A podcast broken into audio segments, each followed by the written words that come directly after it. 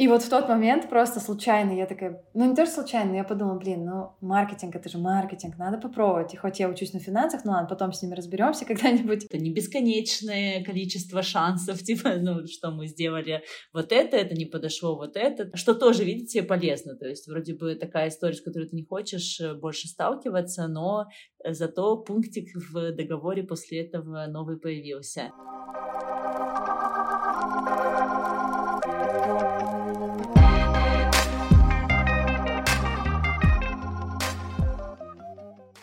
Привет, я Женя, это подкаст «Хочу офер». Тут мы рассказываем о том, как найти свое место в диджитале. В каждый выпуск мы зовем представителей одной цифровой профессии и обсуждаем с ними ее специфику, как в нее попасть молодым специалистам. Привет, я Юлиана, и в этом выпуске мы поговорим о маркетинге. Расскажем, как он строится в больших компаниях и стартапах. Обсудим с гостями их успешные кейсы, и факапы, и карьерную историю, и, конечно же, дадим советы молодым специалистам. С нами сегодня Эльвина Абибуллаева, основательница медиа «Щука», и Даша Смирнова, которая отвечает за контент-маркетинг Aviasales. Чтобы не тянуть, давайте скорее перейдем к самой беседе.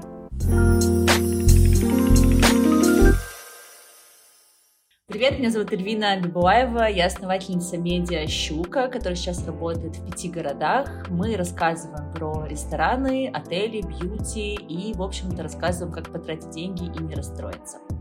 Всем привет, меня зовут Даша Смирнова, я руководитель отдела контент-маркетинга или, так сказать, фабрики контента Aviasales.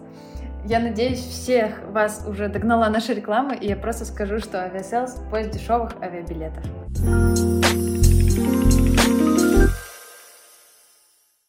Эльвина, расскажи вообще про свой путь нам, как ты пришла к такому удивительному проекту, как «Щука», с чего все начиналось, расскажи, как пришла идея, вообще рассказывай все-все-все. Мой путь начался, он довольно, как мне кажется, кинематографичный, если мы говорим про путь именно связанный с «Щукой». Ему 5 лет скоро будет. А, меня уволили, я работала в стартапе, он и сейчас есть, Бронебой, это приложение доставки еды. Я работала в самой-самой первоначальной команде, когда мы еще заказывали дизайн Артемия Лебедева, вот как бы, когда ты такой чувствуешь себя в сериале «Силиконовая долина», ну вот как бы думаешь, сейчас ты перевернешь мир, и все это было еще в Краснодаре, то есть э, мой путь начинался оттуда. И я, в принципе, журналист по образованию, я редактор. И я всегда занималась, даже если это был пиар или маркетинг, это все-таки больше связано с контентом, потому что вот у меня оттуда все, мой опыт редакторский, я люблю тексты. Для меня контент-маркетинг — это супер, обожаю, мне кажется, это очень рабочая тема. И когда я была в той стартап-команде, я хотела через э, медиа продвигать приложение. Э, условно говоря, Тиньков, Тиньков журнал, знаете, тут эта история тогда была очень такая на слуху. Я хотела делать бронебой, бронебой журнал, но и журнал про общепит, условно говоря. И, но тогда ребята сказали, что в тот момент им э, это не нужно было, им нужны были люди, которые выходили и продавали. Ну, то есть ты приходишь, заключаешь договор, как бы, и денег ограниченное количество на эту должность нет денег. Мне казалось, как так, меня уволили, у меня такая офигенная идея, медиа про общепит, это же вау. И ну, тогда в Краснодаре нужно было понимать, были обзоры, вы знаете, вот как говорят про мертвых, либо хорошо, либо никак. Вот э, примерно такая же история. Либо это хвалебный отзыв про какой-то luxury ресторан, либо ничего. А я такая, ну как же, тут вот шаурмичная открылась, тут вот, вот это, это же так интересно. Я еще работала когда-то официанткой, в общем, все это совместилось. Я подумала, ну раз э, не на кого-то, то, может быть, я все-таки попробую на себя, потому что у меня, я тот человек, у которого, знаете, блокнотики все исписаны идеями, нереализованными никогда. Вот, вот блокнотики, куча-куча-куча проектов, которые, ну, не реализовались. И тут я подумала, что да, ну, наверное, пришло время, мне уже было 27 лет, у меня был опыт достаточно большой работы, и я чувствую, что идея хорошая. Даш, расскажи тоже про свою первую должность. Насколько мы знаем, ты сразу попала в Nike. Вот расскажи, что было до этого и как ты к этому пришла. Я, значит, еще когда в университете училась, я училась на экономике в МГИМО, Вот, у нас там очень много было языков, и у меня был первый французский, например, потом английский, в сумме типа 8 пар языка, и я изначально знала, что я хочу типа в международную компанию попробовать попасть, и у меня такие были прям флер вот этой вот, я хочу международку, типа Nike, вот эти все супер бренды, вот. И ну, я понимала, что у меня никакого какого-то опыта, чтобы даже прийти на стажировку в Nike, типа, нету. И нужно сначала где-то поработать. Вот. Но мне не удалось после второго курса найти работу. И я поехала на такое типа волонтерство в Индонезию. Вот, и потом, ну, короче, какие-то штуки прикольные делать, типа в университете какой-то студенческий там клуб, бизнес-клуб был, организовывали лекции. В общем, как-то таким вот образом я набирала опыт ну, каких-то волонтерских организаций или вот организации мероприятий, да. И вот с этим всего лишь я пошла на стажировку в Nike, ну, как на, типа, на отбор. Э, я просто подала заявку на сайте. Это абсолютно была такая прозрачная система, ничего там какого-то по знакомству. Я даже никогда не слышала таких историй, потому что там все стажеры в итоге собирались на финальный этап, ну вот перед тем, когда устроиться финальный этап, там где-то было 30 человек, и из них выбирали типа там человек 7, наверное, кто в итоге прошел. Я не очень уже помню, как конкретно проходил отбор, но я помню, что когда нас что-то спрашивали, там реально неважно было, работал ты где-то или нет, они понимают, что они берут человека на стажировку, что он должен делать какие-то маленькие задачки, которые... Ну, и он должен понимать, что эти задачки хоть и маленькие, но они очень такие meaningful, да, то есть они действительно тоже важны для какого-то конкретного проекта, вот. И они смотрели на то, что человек, ну вот, маленькие, да, студентики, все мы были студентами тогда, э, что человек действительно понимает, что вот эти все маленькие шаги важны, что даже, вот я рассказывала пример, что я там оформляла какие-то служебки в университете, чтобы пригласить какого-то человека бизнес-клуб МГИМО, чтобы он преподавал в университете что-то, да, какую-то лекцию. И я вот рассказывала, как я организовывала какие-то вот эти маленькие штуки, и как раз-таки мой менеджер, когда она меня взяла, она сказала, вот это было самое крутое. То есть ты понимала, что вот эти маленькие шаги важны, потому что от стажера что требуется? Просто, чтобы он понимал, что это все э, от этих маленьких действий складывается какой-то, ну, какой-то большой выхлоп в итоге. Вот, и ну, как-то так вот я в итоге попала на стажировку в Nike. Просто это, ну, просто подала заявку, причем я в тот момент училась на экономике, на отделении финансы, и я помню, нужно было заполнить анкету, и там было типа финансы или маркетинг. И я такая, блин, я учусь на финансах, и вроде они мне нравятся. Но Nike, типа, это же маркетинговый монстр. И вот в тот момент просто случайно я такая, ну не тоже случайно, но я подумала, блин, ну маркетинг, это же маркетинг, надо попробовать. И хоть я учусь на финансах, ну ладно, потом с ними разберемся когда-нибудь. Вот, и так я подала на маркетинг, с тех пор вот начался мой какой-то карьерный такой путь в маркетинге с такой вот историей. Эдвин, расскажи вообще, как строить маркетинг в небольшом стартапе, когда вы только начинаете, потому что это очень неочевидная как будто штука, потому что все вот поначалу пытаются вкладывать там в продукт, в его качество, и, конечно, не без этого. Но как я это вижу, что, мне кажется, у Щуки там с первых дней всегда в маркетинге очень сильный упор был, и это видно до сих пор, что это действительно такой очень классный рабочий инструмент. Вот расскажи твое видение вот этого маркетинга в стартапе, там, в небольшом среднем бизнесе, как ты это видишь? Я много размышляла над тем, э, что бы было, если бы у нас изначально был бюджет на все условно говоря, на маркетинг, на работу с инфлюенсерами или еще, ну, у нас не было э, ничего этого.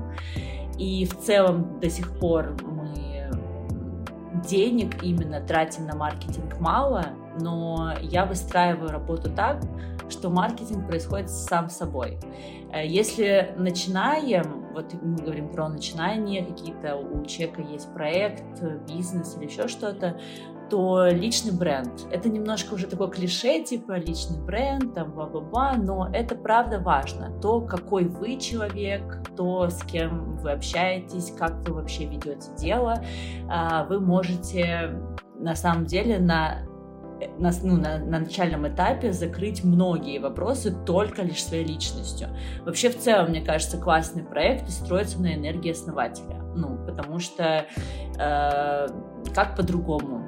Даже, а сколько проектов, которые начинались, у них было много-много денег, но они просто ну, загнулись, потому что там не было ни идей, ни вот этой энергии, ни смыслов, ничего. Поэтому просто всегда помните, что вы сами рекламный щит слишком будет так некрасиво, да, как бы сравнивать, но правда то, что вы говорите, то, что вы доносите, и даже не только основатель, а в принципе любой член команды в каком-то смысле, я это особенно прочувствовала, я была в Ереване на стартап-конференции недавно, там техконференция Merch была, и я прям заметила, как вот все эти стартап-команды воспринимают себя, вот они все в футболках с брендированием, у них там какой-то вот мерч, все, вся эта раздатка, и я такая, вау, ну я прям почувствовала эту энергию. Поэтому помните про себя, если у вас не будет денег или там даже знаний, у вас всегда будете вы. Еще я люблю приводить в пример, не знаю, Чикарика есть такая корейская сеть стритфуда, мы дружим с Сергеем, и мы практически начинали вместе. Я в Москве делала щуку, а он начинал чикарика. И у нас вот такое немножко с ним, мы параллельно идем и сверяем э, часы. Вот, я не знаю, я восхищена тем, как он все это делает, вот. И все-таки еще социальные сети. Социальные сети не требуют каких-то супер больших бюджетов. Вот я вам говорила, что у нас сейчас вакансия мемолога, ну, то есть мемы, то, что может, я не знаю, шериться и о вас нести, нести э, разную историю.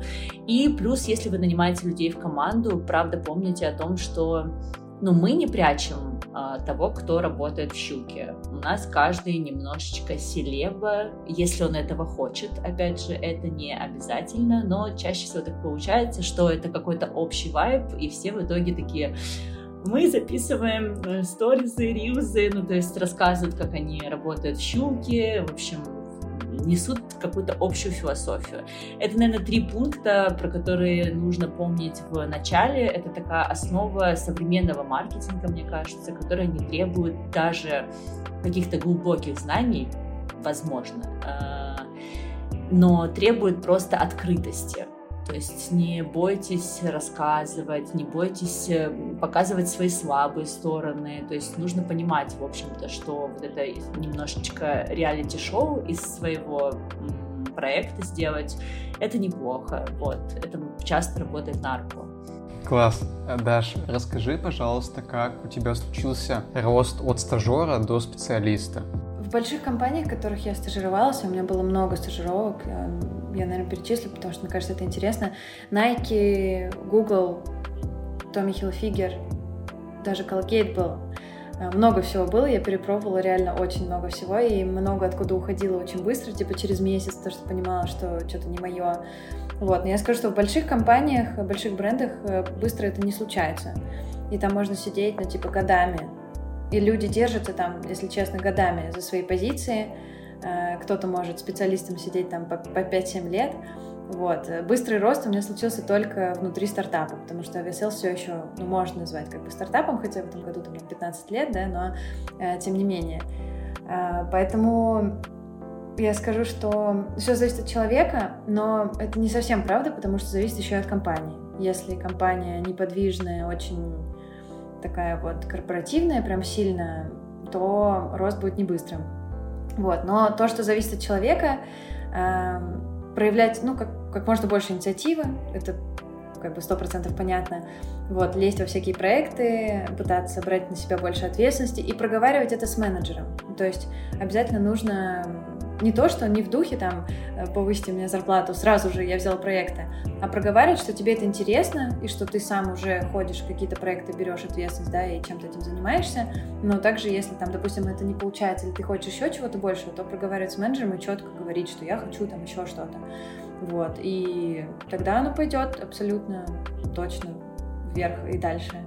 Вот. Так что какой-то такой совет, наверное когда ты стажер, ты вряд ли понимаешь, куда ты хочешь двигаться, да, вот я, например, начала свой путь с маркетинга, да, в Nike, потом меня уводил, ну, в маркетинге, как, бы, как обычно, это самый лакомый кусочек, и там позиций никогда в больших компаниях нет, и меня как бы очень сильно помотало, прежде чем я вернулась в маркетинг, и там в Гугле, например, я была в отделе аналитики, в продажах, которые делали маркетинговую аналитику, в Колгете там тоже sales был, в Nike я была на аутсорсе, там тоже sales был в аналитике, ну, то есть это все, все прям такое и ну, когда ты еще маленький, ты вряд ли понимаешь, что ты хочешь, и тут наоборот как раз надо пробовать все, все, все, все, все.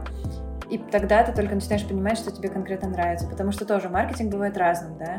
И перформанс, и бренд, и то, и все, и SMM, и контент. И сложно понять сразу. Поэтому вот, наверное, первые 2-3 года 100% надо пробовать все, а потом уже, наверное, я бы садилась там за какую-то карту развития. Но если карта развития в плане того, что ты продумываешь, в каких проектах ты какие бы мог компетенции себе собрать, тогда да, это вот классная штука, прям супер. Эдвин, расскажи, чем отличается маркетинг в России и за рубежом, потому что мы знаем, что вы отстраиваете сейчас щуку не только в России. Вот расскажи, отличается ли он, и если да, то чем? Пока у меня все-таки не так много опыта ну, зарубежного, я здесь э, всего 4 месяца, если мы сейчас говорим именно про Грузию, мы сейчас еще строим в Ереване. В Ереване немного оказалось все-таки больше русского языка, то есть сейчас, если мы говорим про английский язык, мы делаем контент на английском, но мы собираемся дальше открываться, и, естественно, я смотрю по тем же социальным сетям, по тому, что а, развито. Facebook возвращается в мою жизнь, какое-то время, как бы, знаете, я уже и забыла про него. Для меня а, а это стало в какой-то момент там новыми одноклассниками, я не знаю.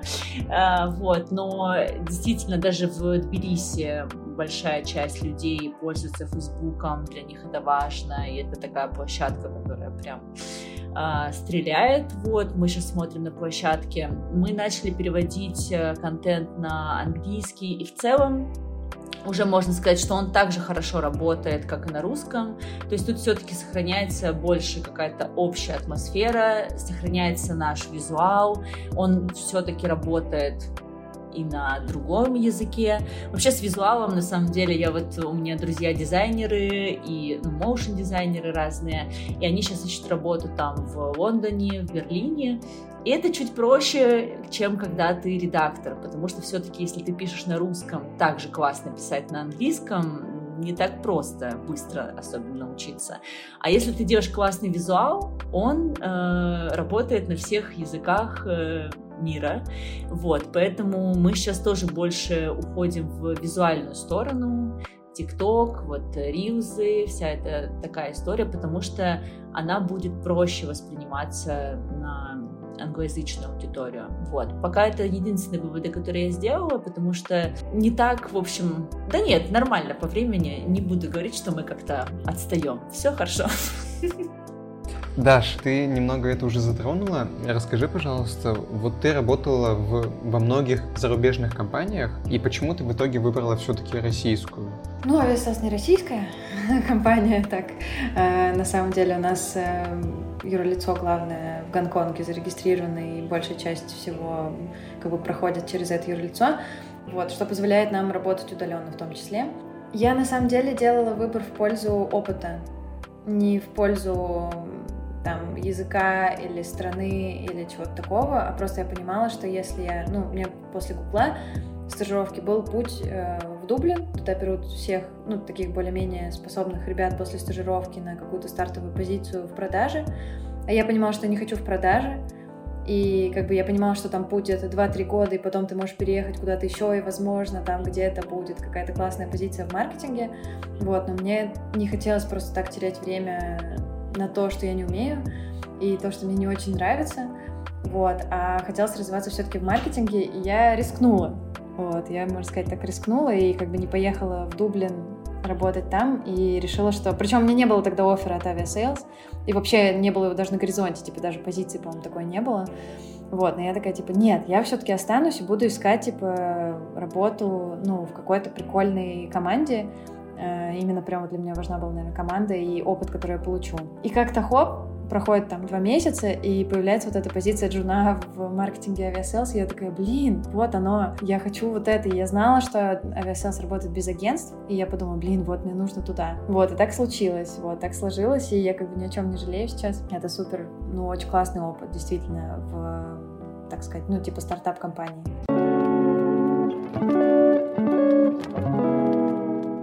Расскажите о самых взрывных ваших кейсах и о кейсах, которые не взлетели вообще. Ну, давайте я тогда начну с э, супер взрывного, наверное, кейса. Это то, что было связано как раз-таки с э, контент-проектом, запуском медиа в декабре.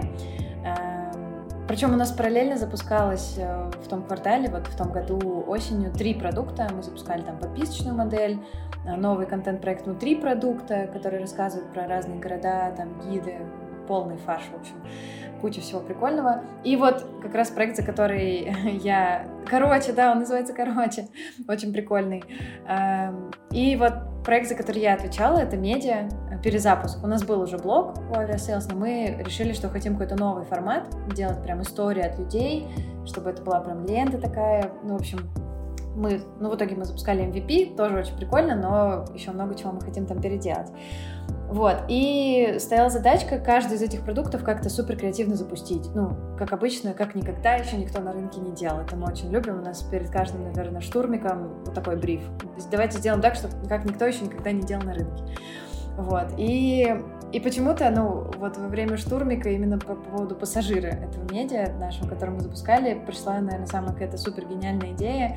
Я уже не помню, мне или кому-то из ребят, и мне кажется, мы запустили реально очень прикольно и успешно. В общем, мы подумали, что надо запустить так, ну, какой-то выбрать формат в какой-то из соцсетей, который мы никогда не использовали, который так никогда не использовался раньше для рекламы.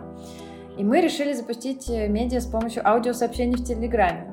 Вот, мы, в общем, что было? Мы закупили 4 Телеграм-канала разных там, ну, какой-то про маркетинг, еще про что-то, еще про что-то, а, вот, и подумали, что в каждом из них в одном вот в канале про маркетинг это был как будто вброс, как будто вот сотрудник э, из Aviasales рассказывает, что прикинь, ребята запускают там типа медиа, истории про путешествия и все такое. Вот, потом, ну еще несколько у нас было каналов. Ну, в общем, когда мы это запускали, это так круто пошло. Ну, типа, люди, очень большой отклик мы получили, очень много классных комментов было, никто особо не бесился. Но там было пару комментариев, типа, вы что, офигели записывать аудио, типа, и выкладывать на канале, у которого никогда не было аудио, еще и что-то рекламировать там. Вот, это, ну, типа, было прикольно. И, наверное, самое крутое, что случилось, это то, что в тот день, когда мы это запускали, у нас было запланировано 4 рекламные публикации но мы увидели, что это очень хорошо разрастается. Некоторые каналы бесплатно начали записывать такие публикации, как будто мы их купили.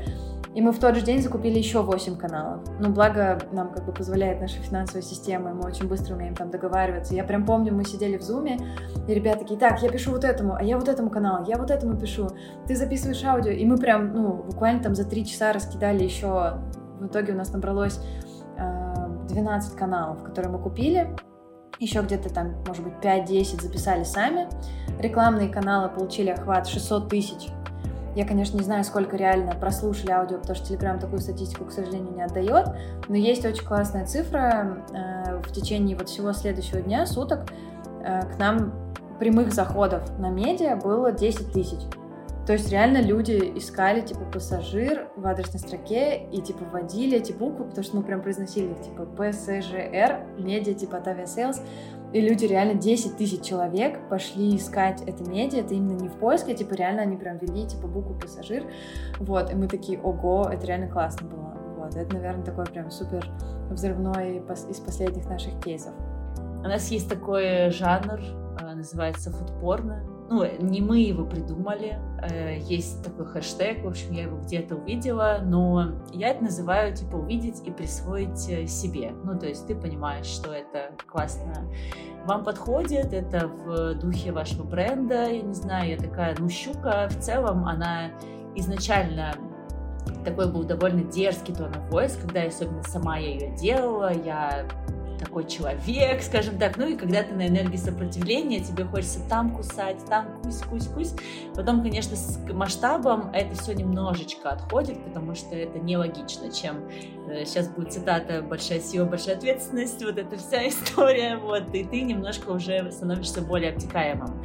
Но э, этот жанр у нас остался, мы по-прежнему э, на нем немножечко, наверное, как это правильно сказать, не выезжаем даже, но там под постами, если зайти, всегда очень много негативных комментов. Они всегда хорошо пушатся, они всегда... Это за то, что нас, за, ну, нас любят и ненавидят за это. Вот. И это, наверное, та история, о, чё, о чем я думаю вообще. Мы, может быть, когда-нибудь откажемся или не откажемся. Я боялась, что зайдут крупные бренды и скажут, ну что вы тут нам а, коктейли пальцами мешаете, вот у нас там, там круассан раздирается, пальцы в еде, пальцы в коктейлях, там все. Но все, кто с нами работает, всем ок. То есть это то, что нас постоянно пушит, и э, мы делаем и совместное меню вот с ресторанами, они больше в фудпорн э, эстетике.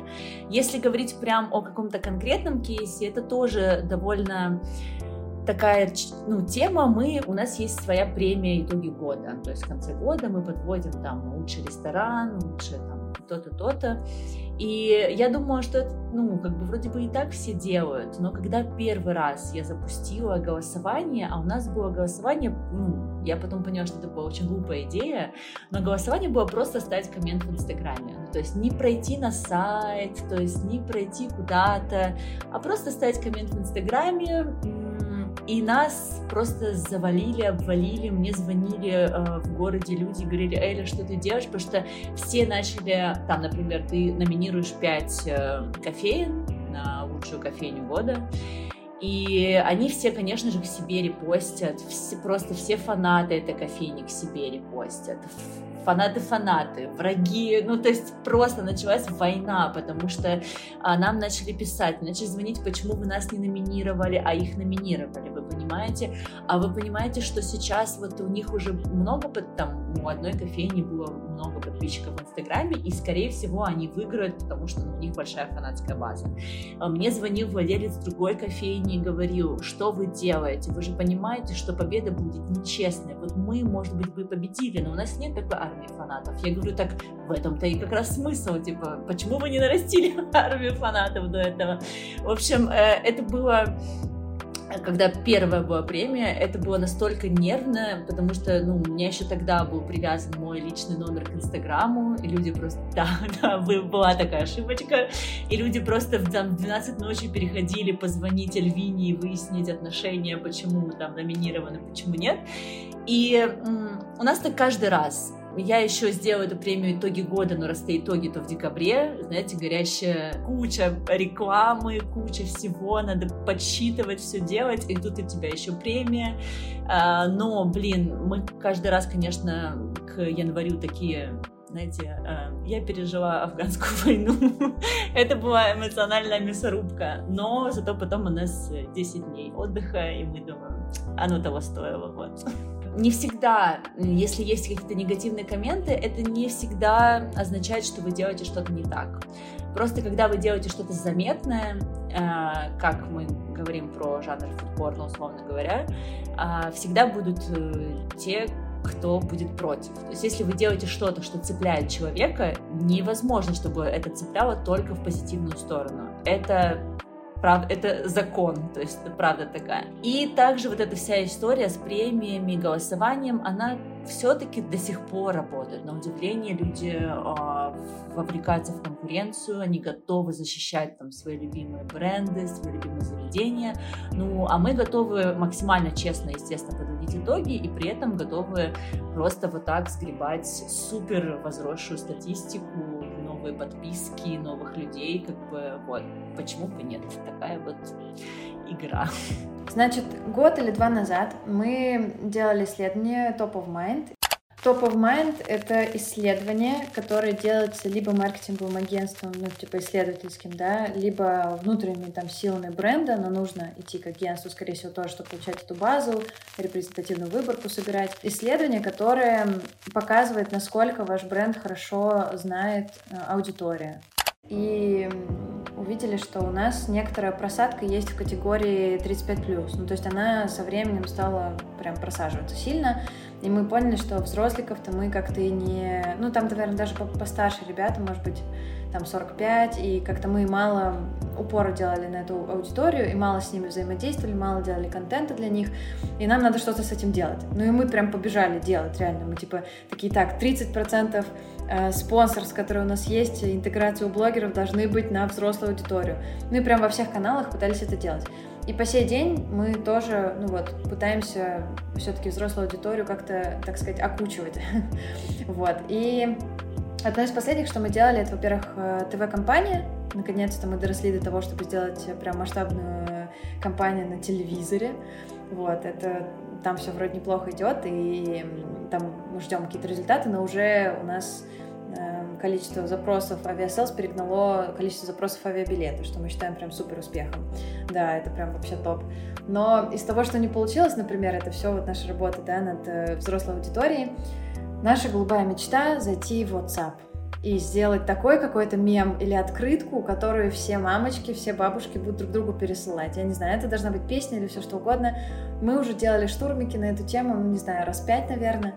Каждый раз мы что-то придумываем, такие, нет, это не то. И мы делали уже открытки, которые можно было бы пересылать, но все вот что-то оно не вирусится.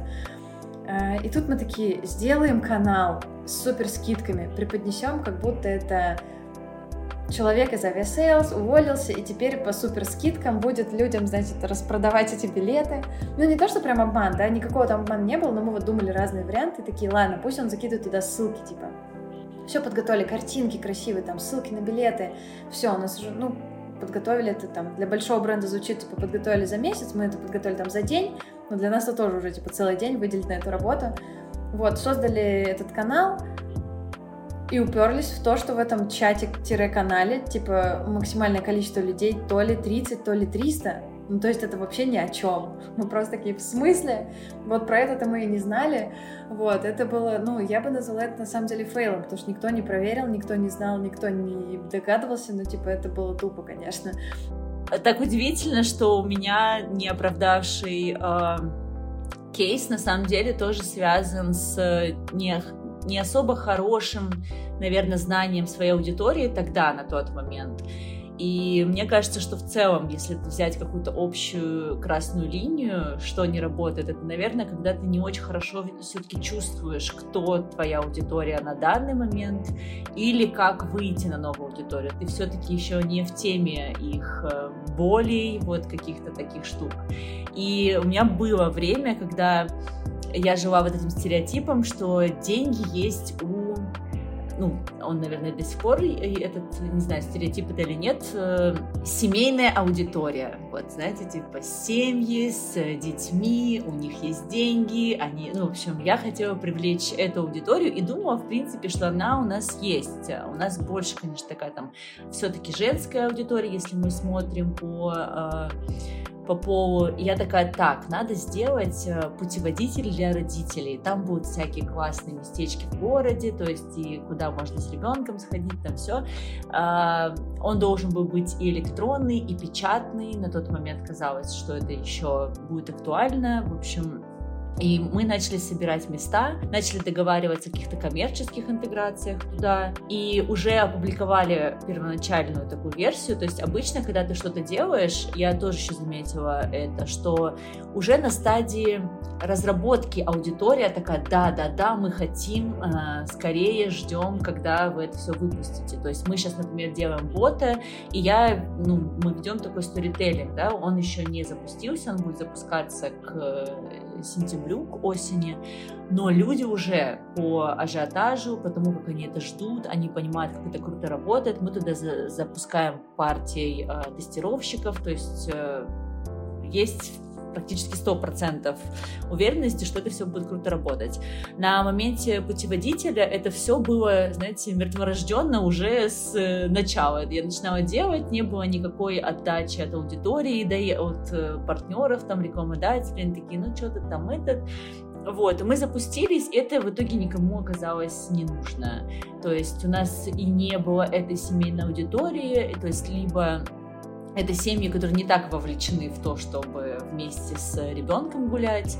И по-прежнему, сколько там уже прошло времени, уже прошло несколько лет, все, что мы бы делали на семейную тематику, то есть там э, заведение с детскими комнатами, ну, то есть вот все не про нас, все мимо. То есть мы, видимо, какой-то child free media, я не знаю, потому что все, что мы делаем, это все как-то, ну, идет мимо, хотя Посмотрим, можем ли мы это поменять. Возможно, когда у тебя есть э, определенный уже, ну, определенное настроение у твоего бренда, ну, например, но никак не ассоциируется уже вот с этим семейным теплом, очагом и, и всем-всем-всем, и, возможно, нам уже и не нужно туда двигаться. Вот. Расскажите об одной рабочей ситуации, в которой вам бы больше не хотелось оказаться.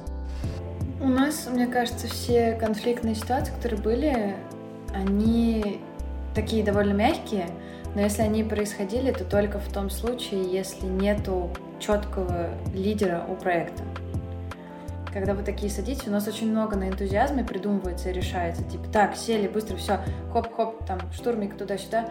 И мы выходим, а кто лидит-то это, не знаем и не решили. И вот это, наверное, такой урок, что нужно всегда решать. Вот вы обсудили, и все, садитесь такой, а кто будет лидить? И это не про то, что там навязывать кому-то да, ответственность, а просто, ну, реально у каждого проекта должен быть э, менеджер или лидер, и это прям сто процентов нужно ну, мы возвращаем деньги, когда мы понимаем, например, что клиент не ну, вообще не доверяет нашим идеям и туда, куда мы клоним, и куда-то сильно перетягивает одеяло на себя. И там была такая история, что мы сделали, наверное, версии 5-7 уже э, интеграции. И мне так было, с одной стороны, э, обидно, что работы сделано бесконечно много. После этого у нас появился пункт в договоре, ну, вот, который сокращает все эти штуки, что это не бесконечное количество шансов, типа, ну, что мы сделали вот это, это не подошло вот это, что тоже, видите, полезно. То есть вроде бы такая история, с которой ты не хочешь э, больше сталкиваться, но зато пунктик в договоре после этого новый появился. Расскажите, как найти стажировку или начальную позицию в маркетинге? Так, ну я бы посоветовала сто процентов э, искать сначала на каких-то общих ресурсах, да, потому что часто компании выкладывают и там и на HeadHunter, и где угодно, и можно действительно выловить какую-то позицию э, прикольную даже на традиционных ресурсах. Потом телеграм-каналы по знакомым, и где-то вот такие вот прикольные позиции бывают выкладываются в каких-то маркетинговых каналах, просто по дружбе у кого-то есть знакомые. И третье, можно зарегистрироваться на LinkedIn, и писать там напрямую людям, которые работают в этих компаниях, и спрашивать, есть ли у них какие-то позиции или что-то такое. Вот. Но также можно найти просто там основателей стартапов и искать их в Фейсбуке, да, или где-то еще. Вот. Ну, то есть э, такой подход тоже может быть. Ну, особенно сначала кажется, что это немножко страшно, и типа вот ты нарушаешь какие-то границы, но у многих людей написано, там, допустим, в профиле, да, пишите, не стесняйтесь, вот моя почта, либо пишите в личку в LinkedIn. Таким сто процентов пишите, вот. Но надо сразу какую-то уже презентацию себя делать, то есть прям написать привет или там здравствуйте, не знаю, мне интересно то-то, то-то, я из себя представляю вот это, вот мое резюме, если интересно, давайте там дальше пообщаемся. Мне бы интересно было делать вот это, вот это. Вот, то есть, чтобы человек не просто там, здравствуйте, есть ли у вас вакансии? Ну, конечно, нет. Я, я даже не отвечаю на такое, например, хотя, ну, мы стараемся всем отвечать, но вот с личного аккаунта я себе позволяю просто ну, не тратить на это время, потому что, ну, действительно, много кто так пишет, и ты такой, блин, ну, нет времени на это все отвечать, если человек даже не потрудился представить себя, вот, ну, то есть это, это уже о многом говорит, вот этот скилл, представить себя, как-то вот какую-то информацию собрать, это очень круто, вот, и нам, например, тоже, ну, это уже не совсем про э, рекрутмент, но нам на почту очень много сыпется предложений разных, и, ну, вот, если какие-то ребята напишут очень круто о себе, мы обязательно читаем все, прям такие, типа, там вот и бриф у них, и то, и все, и какая-то презентация о себе, это очень круто. Ну, то есть это уже какая-то подготовительная работа сделана, и ты уже какой-то плюс балл ставишь этому человеку, и уже знаешь, что вот как минимум подготовительную работу он будет делать. Вот. А те, кто не пишут, эм, у себя в профиле, что открыто можно к ним по поводу вакансий да, приходить, то можно либо на общую почту еще писать э, компании и спрашивать, там, есть ли какие-то позиции, но тоже надо представлять себя. Вот. Либо, ну вот, в каком-то таком духе, но самое главное, да, это какая-то самопрезентация должна идти в этом предложении, сообщении. Ой, можно я добавлю уже, наверное, больше как работодатель. Вот у меня тоже регулярные приходят заявки на работу. Еще я обожаю вот эти заявки в духе а, я ничего не умею, но очень вас люблю, типа, возьмите меня в команду. Но так не надо делать даже, ну, неважно, сколько вам лет и какой у вас опыт. Я вообще считаю, что особенно если в, вы хотите в маркетинг, в digital, в вот в SMM, во всю эту сферу, уже вообще, наверное, нет такого понимания, у меня нет опыта или нет возможности что-то сделать. У вас есть доступ во все социальные сети, ну, практически, а, вот, вы можете придумать аккаунт, создать его, как-то, ну, продвинуть или просто показать, как он, каким он может быть. Вы можете посмотреть на тот контент, который, условно говоря, есть в щуке, и сделать анализ, э, показать мне, как его можно поменять, э, сделать что-то, что угодно. Даже вот э, Даша говорит про самопрезентацию, это действительно очень важно, но для меня просто на вес золота люди, которые пришли ко мне с чем-то, что я могу такая вау. То есть вот мы когда на, на, начинали набирать англоязычных редакторов, а, одна из девочек, даже не получив э, тестовое задание, она уже перевела пару наших обзоров и такая, вот это может выглядеть вот так. Я такая, да, детка. Ну, то есть да, тебе, тебе не нужно пинать человека или там задавать тысячу вопросов, а на сколько страниц должен быть текст? Ну, то есть э, а не отнимайте время ну, такими шаблонными вопросами. Покажите свое видение, покажите, снимите, ну, ТикТок, я не знаю, вот все, что можно сделать своими руками, реально, вот, когда говорят там, ну, я нигде не работал, но вы же в социальных сетях, в, в интернете, у нас есть интернет, вы можете сделать что угодно. Поэтому, ну, как бы я больше присматриваюсь к таким людям, потому что моя мантра — это я никого не собираюсь заставлять работать. Вот не нравится, не хотите, ну, до свидания я вам даю все, я вам даю э, вот такие возможности, даю вектор, всегда помогу, всегда обучу, зарплата, все, классная команда, не знаю, плюс еще разные плюшки в виде там щуку постоянно приглашают, вот эта селебность, в общем, у вас э, сразу начинается э, жизнь, когда у вас везде забито там, ой, тут ужин какой-то, тут презентация, тут еще что-то, вот, но и вы тоже в свою очередь, ну, как бы понимаете, что нужно что-то делать, и я очень хорошо отношусь к людям без опыта, но к людям, которые готовы сразу мне что-то показать. Вот. Поэтому, когда вы даже на стажировку куда-то э, хотите попасть, сделайте что-то. Ну, то есть покажите, что вы даже, может, еще не умеете, но то, как вы видите, как вы хотите уметь. Вот.